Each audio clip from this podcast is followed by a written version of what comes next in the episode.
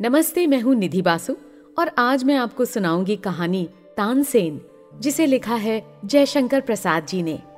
ये संगीत सम्राट तानसेन के शुरुआती दौर की कहानी है। ये छोटा सा परिवार भी क्या ही सुंदर है। सुहावने आम और जामुन के वृक्ष चारों ओर से इसे घेरे हुए हैं। दूर से देखने में यहाँ केवल एक बड़ा सा वृक्षों का झुरमुट दिखाई देता है। पर इसका स्वच्छ जल अपने सौंदर्य को ऊँचे डूहों में छुपाए हुए है। ये छोटा सा कुंड प्रकृति ने बड़ी सावधानी से छुपा रखा है। संध्या हो चली है। पक्षियों के झुंड कलरव करते हुए अपने अपने घोंसलों की ओर लौटने लगे हैं। अंधकार अपने आने की सूचना देता हुआ वृक्षों की ऊँची टहनियों की नई पत्तियों को धुंधले रंग का बना रहा है। पर सूर्य की अंतिम किरणें अभी अपना स्थान नहीं छोड़ना चाहती हैं। वे हवा के झोंकों से हटाए जाने पर भी अंधकार के अधिकार का विरोध करती हुई सूर्य देव की अंगुलियों की तरह हिल रही हैं। संध्या हो गई, कोयल बोल उठी। एक सुंदर कोमल कंठ से निकली हुई रसीली तान ने उसे भी चुप कर दिया। झिम झिम रिम झिम बरसे फुआरे। झिम झिम रिम एक लुभावना सुरीला स्वर उस सरोवर तट से उठकर वहाँ के सब वृक्षों में गूंजने लगा। सरोवर का जल भी मानो उस स्वर पर थिरकने लगा। हर एक पत्ता ताल देने लगा। अद्भुत आनंद का समावेश था। शांति का प्राकृतिक राज्य उस छोटी सुंदर भूमि में मानो जमकर बैठ गया था। पर यह स्थान अपना सुंदर स्वरूप एक पथिक से न छिपा सका, क्योंकि वह प्यासा था। जल की उसे आवश्यकता थी। उसका घोड़ा जो बड़ी शीघ्रता से आ रहा था, रुका और वह उतर पड़ा। पथिक बड़े वेग से अश्व से उतरा, पर वह भी स्तब्ध खड़ा हो गया, क्योंकि उसको भी उसी स्वर लहरी ने मंत्र मुग्ध कर दिया था। पथिक थका हुआ था, वृक्ष के सहारे खड़ा हो गया। थोड़ी देर तक वह अपने को भूल गया। जब गाना रुका, तब उसकी निद्रा भी टूटी। वह सारी थकावट भूल गया। उसे अपने शरीर में एक अद्भुत स्फूर्ति मालूम हुई। वह जहाँ से स्वर सुनाई पड़ता था, उसी ओर चला। जाकर देखा, एक युवक खड़ा होकर उस अंधकार रंजित जल की ओर देख रहा है। पथिक ने उत्साह के साथ जाकर उस युवक के कंधे को पकड़कर हिलाया। युवक का ध्यान टूटा, उसने पलट कर देखा। पथिक का वीर वेश भी सुंदर था। उसकी खड़ी मूछें उसके स्वाभाविक गर्व को तन कर जता रही थी। युवक को उसके इस असभ्य बर्ताव पर क्रोध तो आया, पर कुछ सोचकर वह चुप हो गया। और इधर पथिक ने सरल स्वर से एक छोटा सा प्रश्न कर दिया, क्यों भाई, तुम्हारा नाम क्या है? युवक ने उत्तर दिया राम प्रसाद यहाँ कहाँ रहते हो? अगर बाहर के रहने वाले हो तो चलो, हमारे घर पर आज ठहरो। युवक कुछ न बोला, किंतु उसने हाँ में सर हिलाया। पथिक और युवक दोनों घोड़े के पास आए। पथिक ने घोड़े की लगाम हाथ में ले ली, दोनों पैदल ही सड़क की ओर बढ़े। दोनों एक विशाल दुर्ग के फाटक पर पहुँचे और उसमें प्रवेश किया। द्वार के रक्षकों ने उठकर आदर के साथ उस पथिक का अभिनंदन किया। एक ने बढ़कर घोड़ा थाम लिया। अब दोनों ने बड़े दालानों और अमराइयों को पार करके एक छोटे से बाग में प्रवेश किया। रामप्रसाद चकित था। उसे यह नहीं ज्ञात होता था कि वह किसके संग कहाँ जा रहा है। हाँ यह उसे अवश्य समझ में आ गया था कि यह पथिक इस दुर्ग का कोई प्रधान पुरुष है। बाग के बीचों बीच एक चबूतरा था, जो संगमरमर का बना था। छोटी छोटी सीढ़ियाँ चढ़कर दोनों उस पर पहुँचे। थोड़ी देर में एक दासी पानदान और दूसरी मदिरा की बोतल लिए हुई आ पहुँची। पथिक, जिसे अब हम पथिक न कहेंगे, ग्वालियर दुर्ग का किलेदार था। मुगल सम्राट अकबर के सरदारों में से था। बिछे हुए पारसी कालीन पर मसनद के सहारे वह बैठ गया। दोनों दासियाँ फिर एक हुक्का ले आईं और उसे रखकर मसनद के पीछे खड़ी होकर पंखा करने लगीं। एक ने राम प्रसाद की ओर बहुत बचकर देखा। युवक सरदार ने थोड़ी सी मदिरा ली, दो चार गिलौरी पान की खाकर फिर वह हुक्का खींचने लगा। राम प्रसाद क्या करे? बैठे बैठे सरदार का मुँह देख रहा था। सरदार के ईरानी चेहरे पर मदिरा ने वार्निश का काम किया। उसका चेहरा चमक उठा। उत्साह से भरकर उसने कहा राम प्रसाद कुछ कुछ गाओ।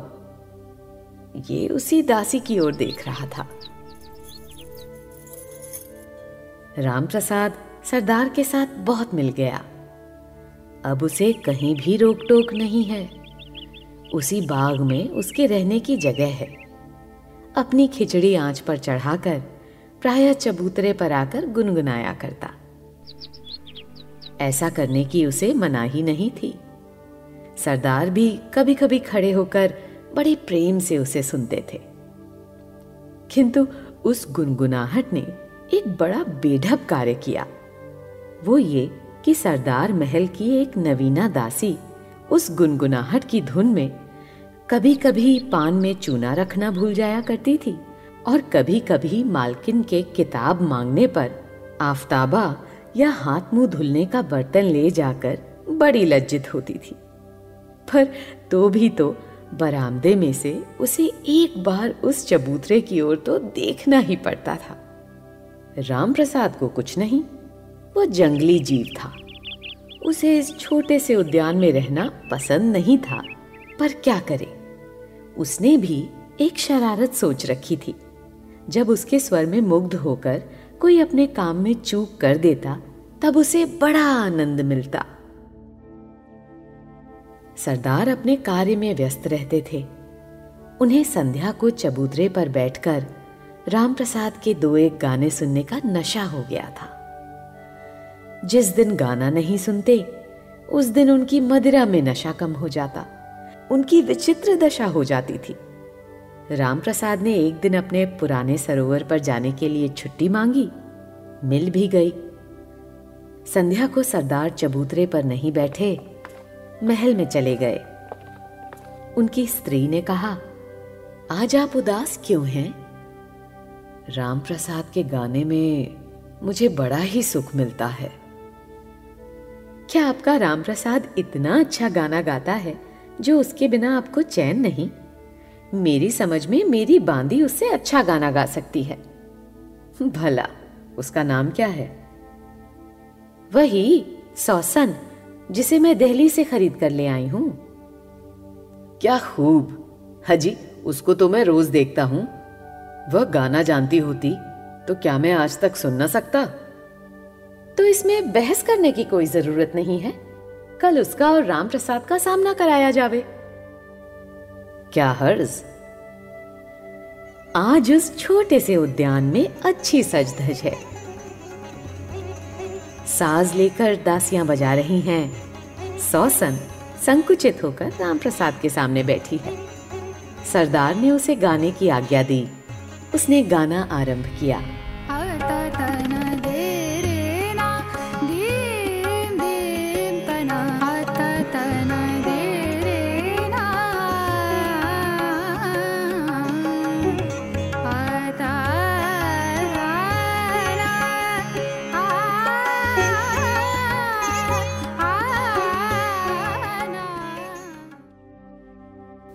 उसके सुंदर कंठ की प्रत्येक तान में इतनी सुंदरता थी कि सुनने वाले, बजाने वाले सब मूर्ति जैसे हो गए। राम प्रसाद की विचित्र दशा थी, क्योंकि सौसन के स्वाभाविक भाव जो उसकी ओर देखकर होते थे, उसे मुग्ध किए हुए थे। राम प्रसाद गायक था, किंतु उस सुंदरी जैसे भाव उसे नहीं आते थे। उसकी अंतरात्मा ने उससे धीरे से कहा कि सर्वस्व हार चुका। सरदार ने कहा, रामप्रसाद, तुम भी गाओ। वह भी एक अनिवार्य आकर्षण से इच्छा न रहने पर भी गाने लगा।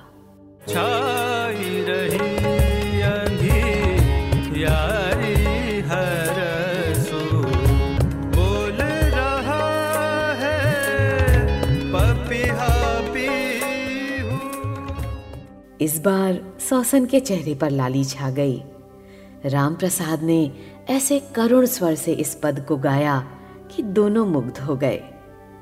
सरदार ने देखा कि मेरी जीत हुई, प्रसन्न होकर बोल उठा राम प्रसाद जो इच्छा हो मांग लो। यह सुनकर सरदार पत्नी के यहाँ से एक बांदी आई और सौसन से बोली, बेगम ने कहा है कि तुम्हें भी जो मांगना हो हमसे मांग लो। राम प्रसाद ने थोड़ी देर तक कुछ न कहा। जब दूसरी बार सरदार ने मांगने को कहा, तब उसका चेहरा कुछ अस्वाभाविक सा हो उठा। एक विक्षिप्त स्वर से बोल उठा, यदि आप अपनी बात पर दृढ़ हो तो सौसन को मुझे दे दीजिए। उसी समय सौसन भी उस बांदी से बोली बेगम साहिबा यदि मुझे कुछ देना चाहें तो अपने दासीपन से मुझे मुक्त कर दें। बांदी भीतर चली गई सरदार चुप रह गए। बांदी फिर आई और बोली बेगम ने तुम्हारी प्रार्थना स्वीकार की और यह हार दिया है। इतना कहकर उसने एक जड़ाऊ हार सौसन को पहना दिया। सरदार ने कहा राम प्रसाद आज से तुम तानसेन हुए। यह सौसन भी तुम्हारी हुई, लेकिन धर्म से इसके साथ ब्याह करो। तानसेन ने कहा, आज से हमारा धर्म प्रेम है। आप सुन रहे थे जयशंकर प्रसाद जी द्वारा लिखी कहानी, तानसेन। वाचन था निधि बासु का। गायकी थी अभिनव अरोड़ा और आकांक्षा ग्रोवर की।